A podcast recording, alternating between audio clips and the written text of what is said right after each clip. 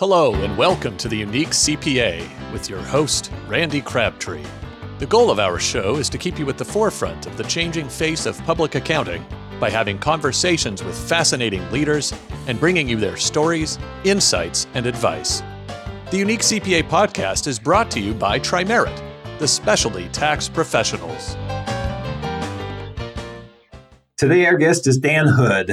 I probably don't need to introduce Dan, but I'm going to. So, Dan is the editor in chief of Accounting Today. He's been in that role since 2011. He joined Accounting Today as the managing editor in 1998. So, he's been the voice of our profession for quite a long time now. He hosts the Accounting Today podcast, uh, which I was very fortunate and honored to be a guest on recently. Dan, welcome to the Unique CPA. Thank you for having me. I'm excited this is uh, this is great. Going back and forth between the podcasts, we could just be each other's guests for years and years. We never need to talk to anybody else. All right, done deal. I'm signing the contract. Here we go. but like I said, I honestly, I really was honored for me to be on that. Uh, you and I recorded last week. It'll be coming out, I think, shortly before this comes out. I would assume, or about the same time, probably. Yep. But like I said, I really do feel that you've been the voice of our profession for a long time. I've been in this profession a long time, and uh, I, I predate you you, but I, I remember uh, uh, at least uh, Accounting Today going way back with me in the profession. well, I would say it maybe accounting today might have been the voice of the profession. if I'm the voice of the profession, the profession has bigger problems than I think it does. But uh, no, it's it's uh, it is a fascinating profession. There's a lot going on, and it's an exciting area to cover. I should say, I mean, this is one thing I, I never talk enough about, but I'm not an accountant. I have no background in accounting. I'm a background in journalism, um, and came into it to, to cover the space. And it's it is genuinely fascinating, and it's been uh, the last uh, 25 years. You remind me, uh, have been exciting and fun, and it's it's a, a neat profession with a lot of uh, exciting aspects to it, and covering it has been great. Yeah, and there's a lot of uh, a lot of change, accelerated change, probably uh, recently as well, but it's probably always been change. But there's a few topics we'll probably talk about today regarding that, what's going on in the profession. But before, I really want to talk about this for a few minutes, or or as long as you want. You do have a conference coming up in May. I think is the May 8th. Is that the day? Yep, May 8th to 10th in San Diego.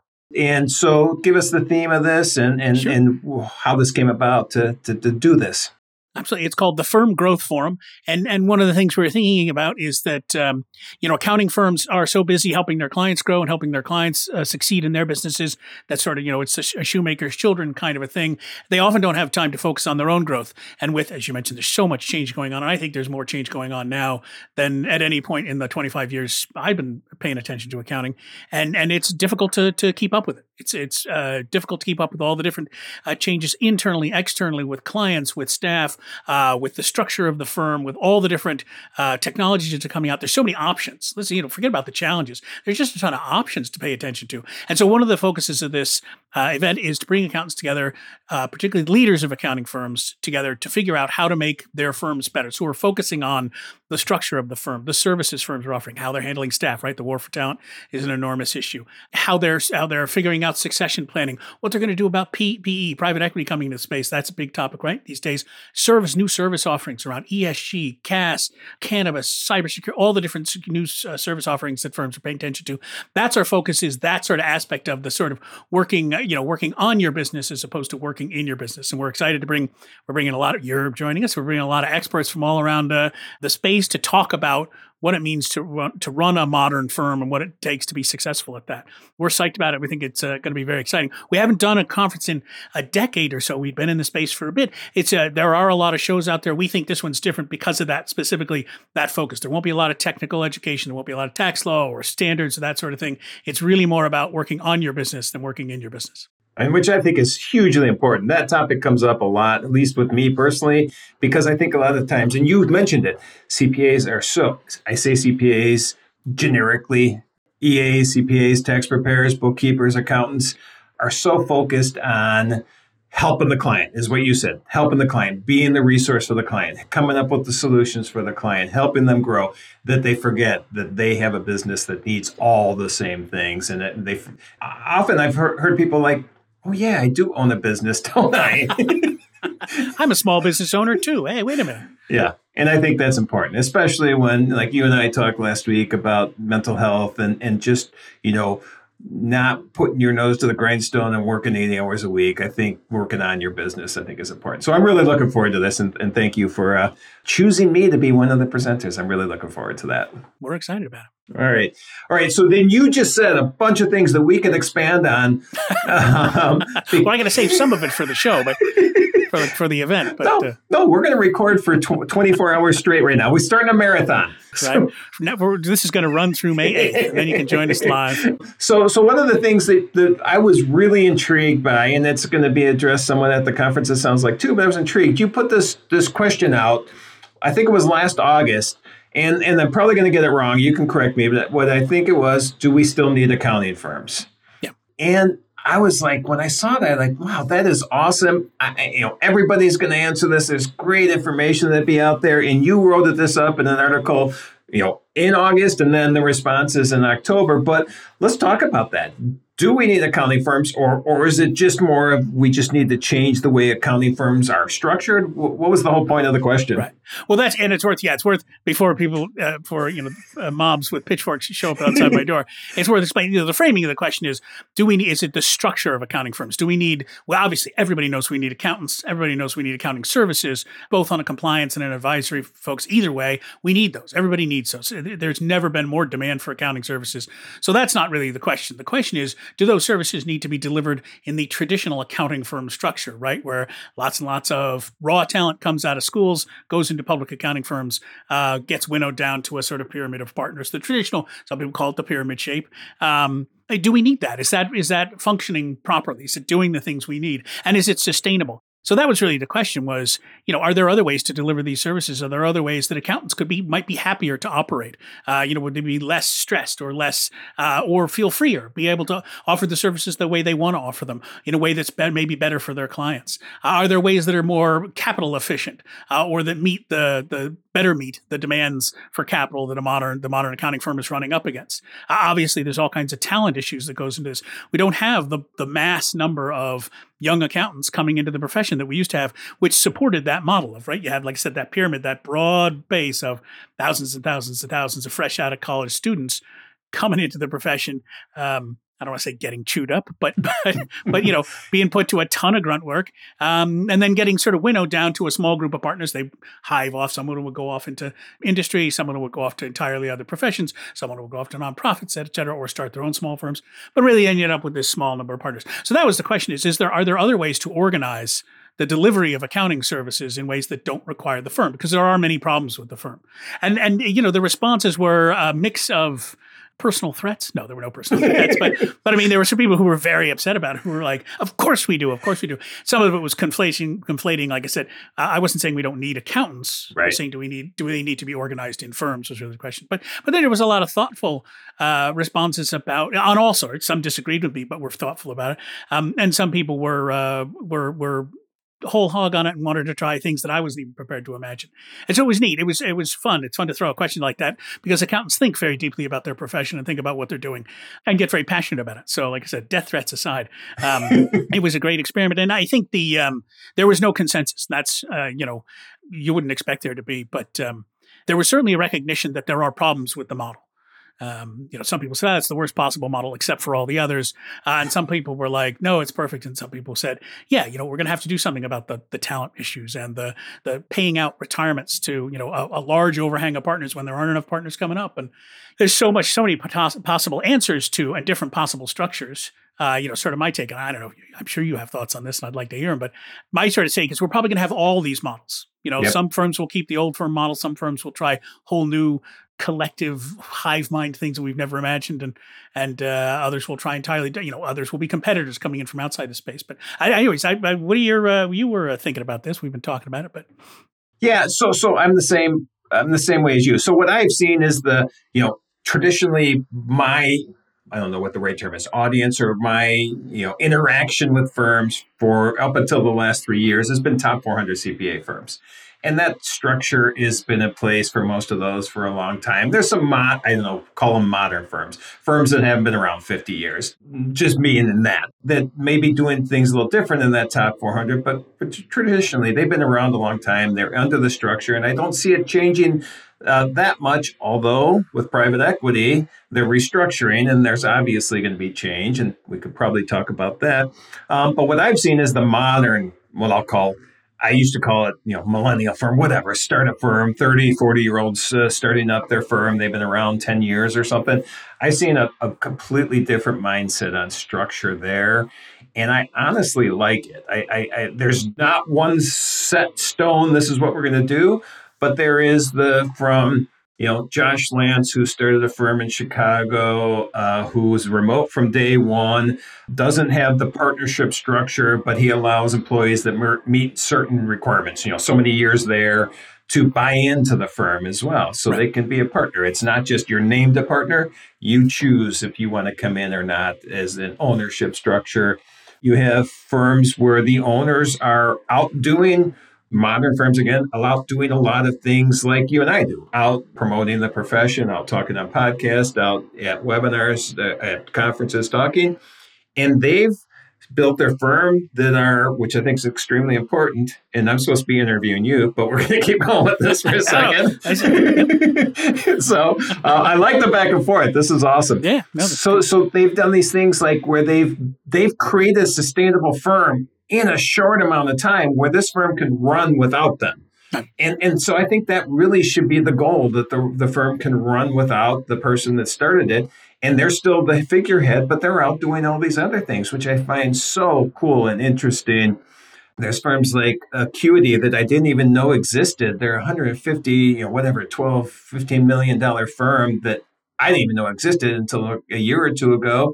And they built their firm based on pretty much what they've seen in tech startups. Yeah. You know, they take that mind, same mindset and they've they've put it into the firm. So I think there's a lot of opportunity for change. I think change is probably needed, and especially when you said it, when we talk about the employee attraction and retention.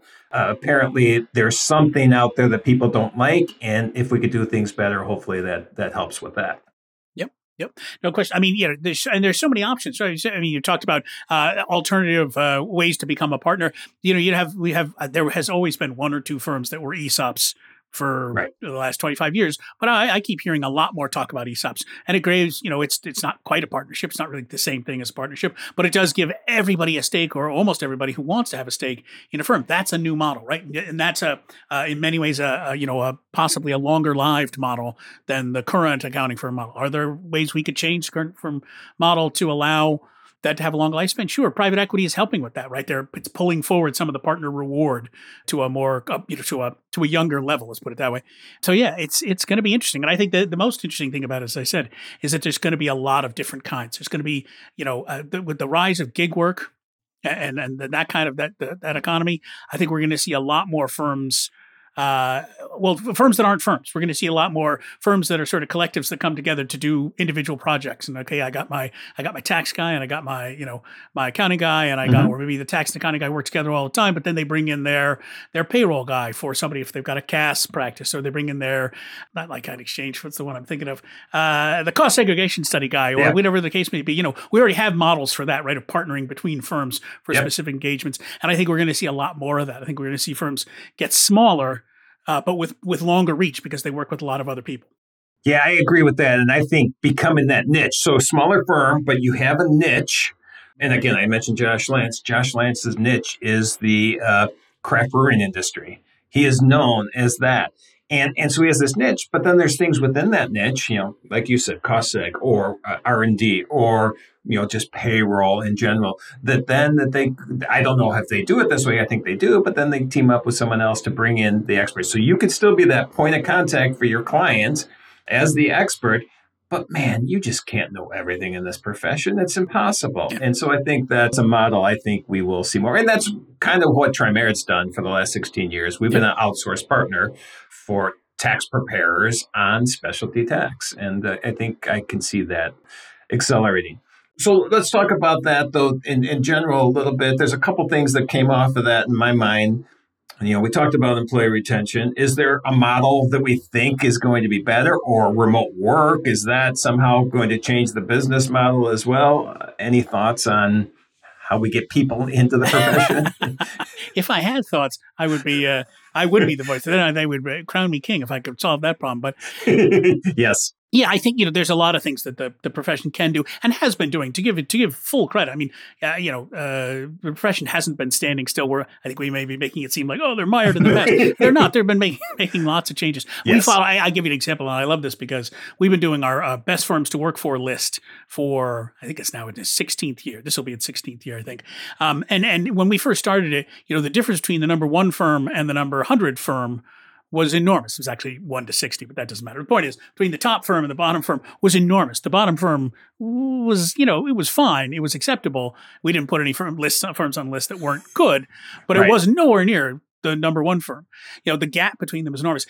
That gap has has narrowed entirely. The difference between the number one firm and the number 100 firm, it's actually we do it by size, so it's a little less than that. But I mean, basically, the top firm and the bottom firms in that list, or the the worst of the best, is tiny. It's you know, I think of it as Olympic timing, right? You know, where it's like a tenth of a second is what separates the number wow. one from the number two.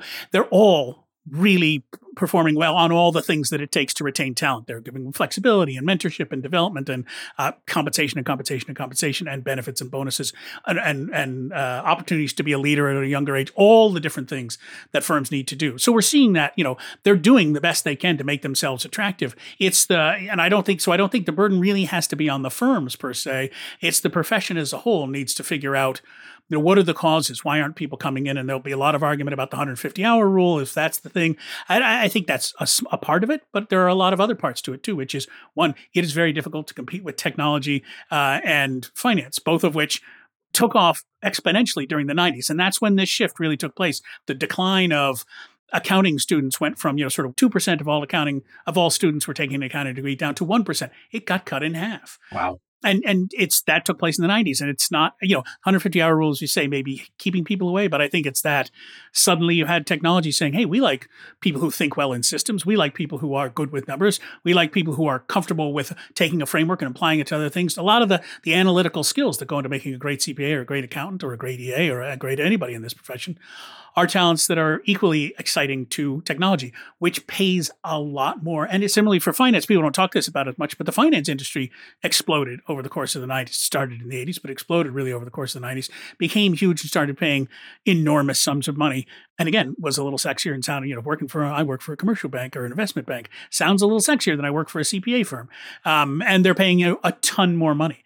So I think you know that those are all the the broad structural issues of the workforce and of the competition for accounting firms that that maybe the profession needs to deal with. Because as I say, I think firms in general are are doing their part, or at least they're working very hard. One area I will say, though, you mentioned uh, remote work. I think remote work is one area where the profession probably could do a little, a little bit more work on. We do a uh, we do some surveys. Uh, uh the company that owns us owns six or seven other B two B publications, and we'll occasionally do surveys across all of them on broad topics. Remote work was one of them, and, and how you're going to handle sort of the return to work post. Um, no one can see me. I'm making air quotes around return to work. Um, uh, you know, we did a survey as to how they were going to handle that. You know, what in, at the end of the pandemic, how do you expect you expect your people to come back to work? And accounting was was a, a far outlier in terms of expecting people to come back to work uh, much sooner and much more completely than than any other industry. I mean, like ten to twelve percentage points out from the others. So, you know, all the banking uh, industry and the insurance industry and the financial planning industry and the, the bond market and the bond industry and, and, and two or three others that we cover, we're all saying, well, yeah, we want people to come back in the office, you know, but we're not going to expect them. And accountants were like, nope, get back in the office now. Uh, you know, and obviously there are for plenty of firms that are not being that way. They're embracing remote work, but overall, our respondents were were way out of line with the sort of general general workforce and the general market, and and at the same time complaining about not being able to find staff. It's like, well, maybe if you listen to them when they say, "I don't want to come back to the office," or "I want to only want to come back to the office two three days a week" or something like that. That's that's one area. In general, as I said, I think firms are doing well in terms of addressing the desires and needs of of, of potential staff except in that one area. Yeah, and I think that's a big deal because I've seen that when I what again going with my definition, legacy firm and modern firm. I see a big disconnect there on the remote work. This is just me anecdotally. I don't have numbers or anything, but that's what I've seen. And and I think that modern firm is not having the same problem getting employees as that legacy firm, especially a legacy firm that is going to say, yes, you need to be back in the office. So that's just something we need to address. A couple things then based on that. Again, you get me so excited. Some things that you said here um, that these I don't know if they use the term sexier looking industries, but the you know the banking and the finance and well, I don't know if insurance is the sexy looking industry, but we'll, we'll keep them off. Um, but but um, technology they're paying more. We have students that have to go an extra year, and we're not paying them as much as somebody that's maybe not even getting a college degree. And if they are, they're going only four years. Right. It sounds like we have a a pricing problem as much as anything. I don't know if you have any thoughts on that. Well, yeah, I mean, yeah, and this was you know we. Uh, every time we every time we talk, I have I have a different study to cite because we do a lot of research reports. But you know, we do our top 100 firm list, and last year, every effectively every firm on the top 100 list said at some point we reviewed our compensation this year and gave raises. And many of them said we reviewed our compensation twice and gave raises because this was the middle of the, the great resignation and everyone was concerned. And it's like if you have to look across your your uh, workforce and and review your compensation twice in a year, that's got to tell you something's wrong with your compensation to start with. Right. And it's not like accountants are poor. I mean, accountants are not, they get pretty good salaries coming out of college, but it's to compared with where they can go it's just not enough. And there's this sense of, well, well, you, you when you become a partner, it'll kick in then. You'll get paid off then. And it's like, first off, we know that you don't expect everybody to become a partner, right? We know right. that you're thinking it's a pyramid and a bunch of people are going to fall away and it's just going to be the top performers who become partners. So there's a little bit of disingenuousness there. Uh, but then there's also just the fact that I don't want to wait you know 30 years for i don't want to get it when i retire I, I, can go to tech and get paid an enormous sum of money and buy a house on the beach now right you know why wouldn't i do that um, and then you, you know we talk about we talk about the extra, you know, the the extra year of college and the cost of that. I can go to an extra year of college and maybe get an MBA. And that credential, and, and don't get me wrong, I have an enormous respect for the CPA credential. And I, I, but on the other hand, if I can get a credential that is, let's face it, pretty well respected, almost as well respected, MBAs when you're when you go into corporate, right? If they see an MBA and a CPA, they go, wow, those are both great credentials. They yes. go, well, obviously the CPA is better. And the difference there is I don't have to take a big fat test to get to get the MBA, right? I can go to the extra year of school. Okay, I paid the money, but I get the credential right away. And I think that's something to to bear in mind. Again, I'm talking about sort of the broad profession has to think about how it's being compared to, to other credentials and and how hard. Now, I, you would never want to see it dumbed down or or um, or made easier, but at the same time, you need to make sure that that that value is paying off uh, for for people who want to take it yep. or want to become a CPA. You got to do. There's some a lot of marketing work to be done and uh, and some some compensation work to be done on the, the salary level start. Oh, for sure. All right. So I think one important thing, based on what we were just saying there, is we've mentioned the 150 hours a couple times, and that this is a, an issue that seems to be coming up more. I think partly because we are having this, you know, 2% of college graduates, or now 1%. We are having people not staying around. And so there's been discussions, and I've seen other states or states start talking about this. Do we want to reduce this down to a four year degree now. Uh, I think Minnesota is the first one to at least talk about this. Is there a proposal out there? Uh, uh, what are they? And I think you wrote something on this recently. Yeah, this just is. We just just covered this, and it's a, it's fascinating. You know, it's obvious people are naturally going to look to the 150 hour rule. It's the big change, right? That we can point to. We still have an exam that's been the same. 150 hour rule is the big thing that's changed in the last 25 years internally to accounting, right? And so it's natural to look there and say that's the culprit. We are seeing, you know, uh, uh um, Minnesota introduced a law, and it's important to, to understand the law they've they've introduced because it's it's not just let's get rid of the 150 hour rule. What it is is it's created two alternative pathways to becoming a CPA, or three if you want to put it that way. Three is the traditional one. If you can go and get 150 hours and then pass the CPA exam and get the work experience, you can become a CPA. But they've added two alternatives that don't require 150 hours of college education. You get four years, and then I think it's two years of work experience. Um, so instead of an extra year of college and then some work experience, you get double the work experience. So the notion is that live experience out in the market, out working with accounting firms, it, they're treating that as the equivalent of the fifth year of school. And then there's a second one that involves, I want to say it's one year of work experience and then something like 120 CPE credit oh, hours yep. in a in a short period of time, relatively short period of time. So essentially, you're taking that CPE credit um, again in, in, as a replacement or as a, a, a placeholder proxy for the the the 30 extra hours of education. So it's not really getting rid of 150 hour. Uh, it's it's finding alternative ways to get experience in education and and uh, so on. And there's I th- I thought that was a really interesting approach to it. To say, listen, we're not getting rid of it. You can still do it that way if you want, because uh, getting work experience or taking a lot of CPE or those are this is, these are not you know it's not easy. So I thought it was it was an interesting approach to it. There are some some reasonable questions with it, right? Does it um, does it create problems with mobility? Uh, is one. Uh, those could go away if NASBA and the AICPA decided they should go away, but right. um, uh, that's a little a little. But I mean, they could they could go.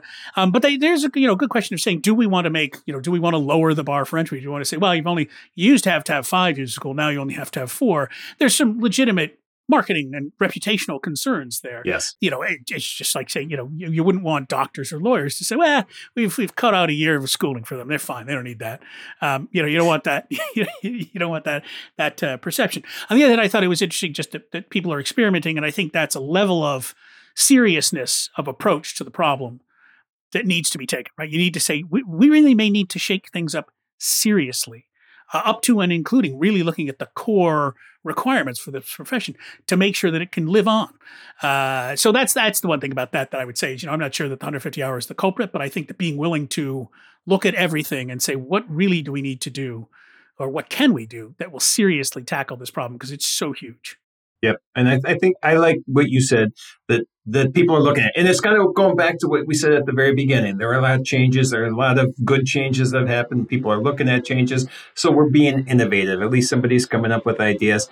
And honestly, if you go back to your your uh, medical profession analogy a little bit, I mean, part of the medical profession is, and I'm not a doctor, but I think they're out actually kind of working before they actually finish their degree. They're out hands on doing stuff, which is yep. kind of equating to this. Now you're, I learned more in my first year in public accounting than I did in my four years or whatever of well, my mine was probably about six years, but uh, um, um, you could have gotten your 150 hour credits. That's 180 credits. Yeah. Well, so so I actually probably do have 150 because I got an undergrad degree in computer science. Decided a couple years later I should have been a CPA. Went back to grad school. Probably have the 150. So so, gotcha. but I actually don't have a degree. I don't have an accounting degree. I just had enough hours to take the exam, and, and so we did that. But yeah, I, I, I learned on the job you hear that a lot, right? You hear that, that that that most of what people learn in college isn't that useful, and that in a lot of states, those extra thirty hours don't have to have anything to do with accounting. And so, like, exactly, well, if they had something to do with accounting, then they might be. I might consider them more valuable and be less. Uh, but you know, let's let's hope the clients don't understand that that fifth year that's so valuable that makes the reputation of the client that they don't realize that it's it's not it has nothing to do with accounting. It's it's you know, no, basket, it was basket weaving in French. Right. It was the universities, the colleges, they didn't buy in on this 150, so they didn't put a curriculum in place for the 150, is what I understand. And because of that, it's just you got to get your 150 hours. And, and there is probably some additional emphasis on accounting and law and everything else. But but yeah, it's out there. All right. So let's there there was one other thing, or at least one other thing. Like I said, I could keep doing this for we got 23 more hours to go. So, um, um, on the marathon uh, uh, podcast interview here, you, you, you mentioned it about you know you, nobody wants to wait till 30 years in before they get their money from becoming a partner and everything. Well, private equity, part of probably what they recognize is, yeah, we can come in and we can give this money out faster. And now we can also capitalize these firms and they can get more involved in technology and find out better ways to be efficient. Do you have an opinion or, or pro or con or just what's your observation of what private equity is doing in the profession? Uh, yeah, I mean, well, it, it, it's solving some problems, right? Some obvious problems, which are lack of capital for a bunch of different things. One of which, um, for M and A, for technology investments, for service line investments, and here particularly, and for people investments. And that's the right. That's the thing you should say. You're able to pull some of those incentives forward because being a partner is an incentive if you plan to stay at a at a firm for your career. Right. And a lot of people these days, that is not as attractive an idea for them, particularly when they look at what partners do. Most of what partners do is talk about how much work they do. I'm kidding. I'm, part, I'm kidding. I'm, I'm oh, it's not time, uncommon. But, it, but it's true. There's a lot yes. of com- complaining that makes it less attractive. Also, this, this always never fails to terrify me is the uh, uh, Marc Rosenberg talks about, he talks to young accountants on a regular basis and he re- routinely say to them, you know, how much do your partners make? And they routinely underestimate it by hundreds of thousands yes. of dollars. Yes. And so they don't realize how attractive it is. I mean, forget the fact that it's 40 years away. They have no idea how attractive the money is. Right. Um, so you, you, got a couple of problems there. Um, one, that it's too far away, and two, that they have no idea how, how, big it is. And so, you know, private equity solves some of that by being able to, you know, to, to give uh, stakes or bonuses or payoffs to younger hot talent that you want to keep. Um, so that in that sense, uh, it solves it solves a bunch of problems. Um, on another sense, I think it, it, brings a whole lot of questions and unknowns. Basically, what do these PE people want? Who knows what they want? I have no idea. You know, I, they want to sell in five years or five to seven years or whatever their time horizon is. It varies from firm to firm, obviously, but um, or depending on how patient their capital is. But they, you know, what do they want? What do they see in accounting? Are they seeing you know tremendous opportunity to you know, turbocharge firms and boost their growth enormously and then reap the rewards of that? Or are they looking at like a steady, because accounting firms are pretty reliable earners, right? Even during the midst of the pandemic, they still grew three to 4%. And last year they grew, uh, we just got these numbers in, and they grew like 18%. It was a huge growth. So accounting firms are pretty reliable earners, putting up a pretty reliable stream of cash. Is that what they see in it? Who knows? I don't know. I'm sure, again, it probably varies from firm to firm, but you need to know that before you look to PE. And then you also, what's their time horizon and who are they going to sell to? Because once they own it, they could sell it to anybody. They could sell it to, you know, me. They could sell it to the mob. Think about that. That's the next John Grisham novel is a mob-owned accounting firm. Um, uh, you know, it's who knows what they're doing. Uh, and I'm not suggesting there's anything shady or nefarious, but no, it opens up this whole. I mean, I would like it to be exciting if it were, but um, but it opens up this whole can of worms of you know where are you going to go and how far away from being an accounting firm do you end up? And so I, so I think, you know, I, I can't recommend it or not recommend it. Um, I, I, we were, I was on a, a, call with a bunch of people talking about this recently. And one of the things had to sort of keep reminding yourself was that PE firms vary as widely as accounting firms do. There are great accounting firms, there are terrible accounting firms, there's run of the mill accounting firms. And the same thing for PE, right? There's going to be very good private equity firms that are genuinely interested in, in creating value and adding value and building a better business than the one they saw before. And then there's going to be asset strippers. I'm not sure how you get asset strip an accounting firm, but, right. Uh, but actually, I take that back. I can totally see how you would do that. You would break it up and you would sell off the staff, uh, you know, uh, as as much as you're legally allowed to.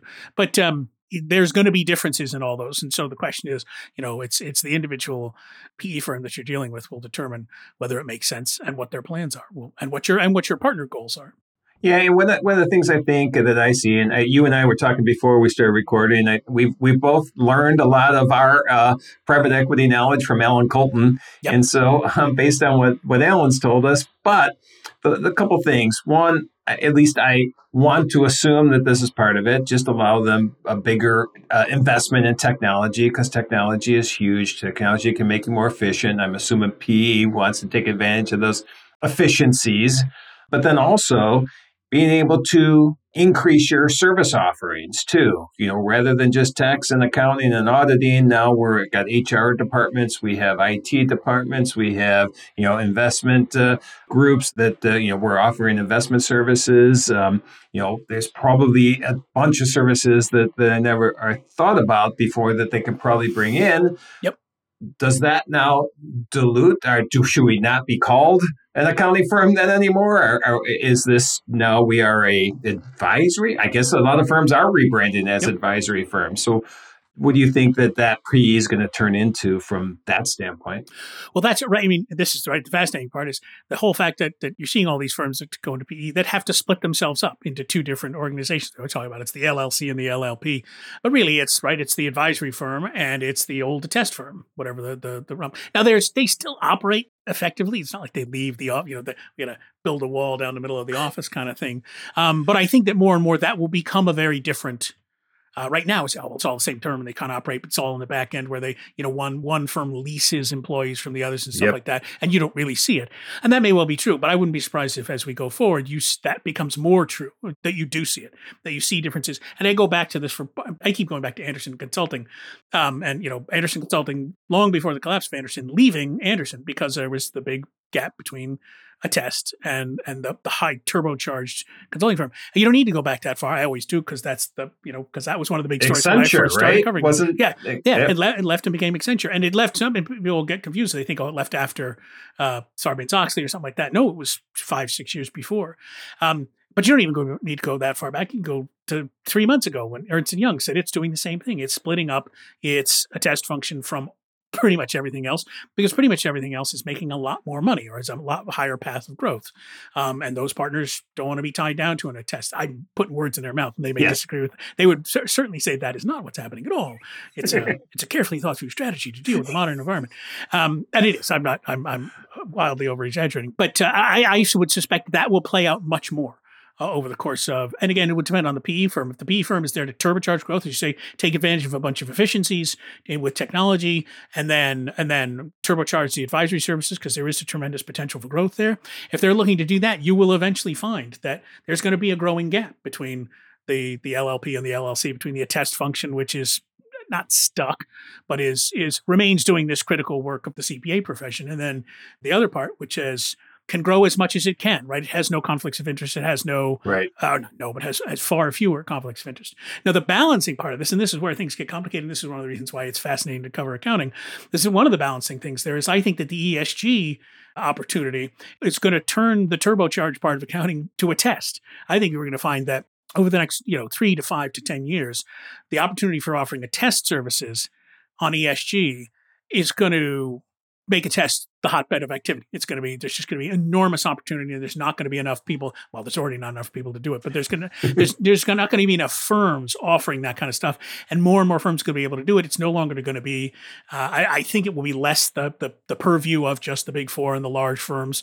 Um, you know, but because right, right now, how many firms really do audits? Right, vast majority of audits are done by the largest firms. Right. I think we're going to find that there's an enormous explosion of opportunity in audit because of ESG. Um, so that may balance that out. But even but if it doesn't, then as I said, you're going to stuck with this the profession getting further and further apart. You know, the two big elements of it. One is the sort of core thing of this, of, and you mentioned we're not just talking about CPAs. But in this case, we are. I'm talking specifically just about CPAs because the only thing they have a license to do, right, is is is the audit. Right. So if they sort of get stuck there and they're going to see all these other things get get hived off and say, well, we could grow faster if we weren't tied to you. Right. Uh, I think it's going to be interesting. You know, it, it'll see fascinating to see how it plays out. It will play out differently at every firm, but uh, Yeah, that's the one thing I say when again going back to that modern firm. The modern firm doesn't seem to be concentrated on the audits very much. It's all the other services, and that might be the case. Um, you know what? Real quick, because um, you know, I'm not sure everybody's familiar with ESG, and I know you did a, a, a whole uh, series of articles on ESG. You want to give us a quick definition of what that is and why this is important to the, the accounting industry or profession? Sure. Sorry, I should have explained it as I was saying it. Um, so it's environmental, social, and governance reporting, um, and it's people talking about uh, reporting on climate change things. So companies reporting on their carbon footprint, or on the the amount of pollution they put out, or on uh, where they source fresh water for their products if they use water in their products, or where they source the materials and metals that they use in their products. All that sort of stuff. Uh, that's part of it. There will eventually be some social reporting around uh, diversity, for instance, or your impact on the community around you, or your engagement with the community around you. And then the governance is sort of how you're structured to to operate uh, responsibly in a modern environment. Those are all three at different levels of reporting. But for instance, the, the big issue right now with the E part of ESG is the SEC recently put out a bunch of proposals on reporting around climate change. And that's uh, still in the proposal stage. People still looking and commenting on it. They're going to uh, undoubtedly they are going to require some reporting around climate uh, impacts uh, fairly soon. There already are, and to be clear, there already are some responsibilities for that, uh, but there's going to be a lot more, and they're going to be a lot more standardized. There's also there was something like I, am estimating this somewhere between seven and eight hundred thousand different frameworks for reporting all kinds of environmental stuff, and those have all consolidated down onto the point where there's very few of them, and to, which means that there's some consistency around the world. Right? There's now the International uh, Sustainability Standards Board based in, I think, Montreal and somewhere in Europe, uh, run by the IFRS Foundation. So there's going to start to be standards put out that are reliable that people can use that have some uh, co- comparability across the world, and governments more and more are going to be requiring this kind of reporting. Stakeholders are going to be requiring this reporting. Uh, markets are going to require the reporting. We've already seen that. So investors do it when they want to do sort of socially responsible or environmentally responsible investing. Uh, but the point is that more and more companies are going to be required to report on this kind of information, and it's going to look just like. Have to go back to the 30s to really get a sense of what this will look like because you have to go back to the 30s to say, well, what did it look like when all these companies suddenly had to start reporting their financials to the SEC or whatever markets they were involved in. And they didn't have any of these structures in place, or they had structures, but everyone's structure was whatever they wanted it to be, or whatever their bank required it to be, or whatever their, you know, whatever Mr. Rockefeller required, or or uh, Mr. Carnegie, or uh, J.P. Morgan. So uh, think about that. What that would have looked like, helping all those companies get ready to to put, put out a modern financial statement. Imagine what that's going to be like, and that's going to what it's going to be like for ESG reporting because there's no models for this, or so many models that effectively there isn't one because they're all over the place. They're going to need help setting those systems up. Every company in the world is going to need this. Wow. And then they're also going to need uh, attestation around it, right? That they that every year someone's going to have to go in and say, yes, this is your carbon footprint. You are you are measuring your carbon footprint correctly by the right standards that everyone agrees on, um, and you're going to pay us for it, right? Just like you do for a financial statement audit. So uh, so that's just when you think about all the different things you can report under ESG that's you know every one of those is the equivalent of another financial statement audit. Now right. there'll be I'm, I'm, exaggerating slightly for effect because there will be a lot of overlap. Some of these things will be reported through the financial statements, uh, and a lot of them will involve similar types of information. But it is a huge opportunity, um, and it doesn't require. I know there's a lot of people in accounting because uh, we hear from them, um, a lot of people in the country as a whole who say who disagree with the premises behind requiring this reporting, and that's fine. But the reporting is going to be required. Yep. Uh, whether, whether, people disagree with it or not, um, you know, there are states that are trying to ban it, for instance, or, or ban certain elements of it, or make it not a requirement, that kind of thing. And that's that's you know that's fine. The political aspect of it is a, a whole other question. But the fact is that this reporting is going to be required. Firms are going to have to to uh, uh, have it attested to. This is a tremendous opportunity for accountants, assuming it goes on where it ha- in the model in the sort of with the momentum it currently has. Right. Um, uh, and I, I, my suspicion is that it will. Um, and even if, again, even if you don't like it, people are going to have to do it. They're going to be turning to accountants for help with it. And it's, uh, it's going to be a great opportunity. So auditing is not dead then. Auditing will survive. Hi, that's my suspicion, and this uh, this may be its savior, right? Is that uh, I mean, there's always going to be auditing. The question is, can you build a can you build a successful firm around it? This goes back to our question about do we need accounting firms? Um, you know, if, if accounting firms can't can't make uh, the revenues they need, if they can't pay the bills with just audit work, uh, but they're getting split up because the PE ownership rules require them, right? Or the, or I should say, the CPA firm ownership rules require the audit firm to be independent. Um, you know, they're going to need a savior. They're going to need something to help them out. Uh, they're going to need a different model for, uh, and if that model is we do ninety percent, you know, ESG attest work and then ten percent financial statement work, there you go. Yeah. All right. I think that was a, a perfect circle there. We just we just went right back to the beginning, wrapped it up, and so the answer is yes. Uh, we do need accounting firms. Thank God. Whew. Otherwise, what would I cover? um, so that we so we did this full circle now, uh, and there's one last question, and I didn't warn you ahead of time. I probably should have warned you ahead of time, but uh, uh, there's one question that I ask everybody at the end of each uh, podcast: is all right. So we just talked about the profession for 45 minutes. Um, we determined whether you agree or not that you're the voice of the profession, and and God help the profession. when you're not out being the voice of my words, not yours, you're not calling yourself this. Um, when you're not out doing this work you currently do, uh, what's your what's your passions outside of work? What do you do for fun? What do you like doing when you're not uh, uh, out doing accounting today stuff? Sure, sure. Uh, so probably my biggest thing is I'm on a trivia team in New York. I love trivia. So I'm uh, out there on a regular basis. Sort of, I spend a lot of time reading just because I like reading, but also a lot of time reading, trying to learn stuff so that I don't lose at trivia next Wednesday. Which really started as I, I should say, really, I'm passionate about drinking in the middle of the week because uh, it's all it's all at bars. But uh, it turned into a love of trivia that. Uh, uh, you know, I'm on a team here in New York. We've we've come very close. We came close. We were second in the city uh, once. Wow! But then, as I said, we drink too much in the middle of the week. But uh, so that's that's a lot of fun. That's good. It's, I like enjoy doing that and I would say that's uh, that's probably my big passion. That's uh, that that's awesome. I like that. So, so what's your drink of choice then? Uh, at at at the bar, we we go to the same bar every week. Except this week, I should say, the week we're recording, we're not going to be there because they're filming an episode of Blue Bloods there, which huh. gives you a sense of what kind of bar this is. It's a, it's a beautiful old. Uh, it's not an Irish bar, but it looks like it should be an Irish it. bar. Yeah, yep. beautiful wooden bar and old fittings and all that sort of stuff. Uh, they're filming an episode of the Tom Selleck cop show Blue Bloods there, so we're not going this week. But my choice there is Narragansett, uh, Narragansett Lager beer which is a classic American lager out of oh, Rhode yeah. Island. For anybody who's listening from Rhode Island, it is also, and this is this is the see this is the trivia angle. That's how I'm bringing in the trivia. Is nice. It is the beer. If you remember the scene in Jaws, Quint, the the fisherman Robert Shaw, Quint drinks uh, Narragansett throughout the movie, and it's the beer when he crushes the beer can. Famous scene where he crushes the beer can, and then Richard Dreyfuss crushes the styrofoam cup. The beer he's crushing is a is a Narragansett lager beer from uh, all right from Rhode Island. I've heard of Narragansett. I don't think I've ever had it. I've drank pretty much every beer around the country. That's one I've missed. So I'm going to have to seek that out. It is it well. It's now getting available. You now get it uh, available across a lot of a big part of the country. I'm surprised at the places it shows up. It is not a craft beer. It's a a classic American drinkable lager like a Schaefer or a Schlitz or something like that. But it's right. it's pretty tasty and it's uh, um, I recommend it. It is a good hot summer day beer. I assume it's an independent brewery uh, at this point, but I don't know. Maybe they were bought out. Uh, my understanding is that they're still independent. Yep. I nice. double checked it. I have to go check to go to Switzerland and see where the, the ownership is registered. It probably belongs to InBev or AmBev or whatever the, the South right. African or Brazilian based uh, company yep. that owns every brewer in the world is now. But yeah, or or Duvel or uh, uh, Heineken or whoever. Uh, uh yeah. Um, Sorry, now, I'm like thinking, I'm thinking about. Oh, I lived in Brussels for for a year and a half, and so got used to a lot of the the delicious Belgian beers. Oh, pub. Uh, that's yeah, that's there's some good beers out there.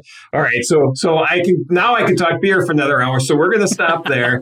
um, I just again want to thank you uh, for for being part of this. Uh, I appreciate the time. I I just want to again before we we finish up here promote the fact that uh, and this is not a commercial for this, but I just looking forward to this conference. You are going to have your conference in San Diego, May eighth through the tenth. I got those dates right. That is correct the Firm Growth Forum. And so, how are you going? I, I, assume there's still room for registrations at this time. There is still room. We still have some spaces. We hope uh, hope to get a good crowd of folks. We're not. I should say we're not looking to make it a huge conference. We're not looking to have thousands and thousands of people wandering by. Because one of the things we found is accountants learn best from each other, right? So we want to give everybody a chance to. A small enough group can be a little intimate. People can talk amongst themselves, share their own stories, but also has the sort of the weight of of expertise there that uh, they're really going to learn something useful. So yeah, we're excited about, it, looking forward to. it. Yeah, and I and that's the one thing I really love about the conferences like this is that I think you learn as much after the presentation, just talking with everybody else you're there with, grabbing a Narragansett or some other beer and exactly. and having a good time and, and, and learning and, and just getting to meet other really fascinating people in the profession. Yeah, excellent. Thank you for joining us today on the Unique CPA. You can find all the links and show notes for today's episode, as well as more about Tri-Merit at theuniquecpa.com. Remember to subscribe and join us for our next episode where we'll be going beyond compliance into forging new pathways of delivering value to your clients, diversifying your revenue streams, and leading edge management techniques and styles.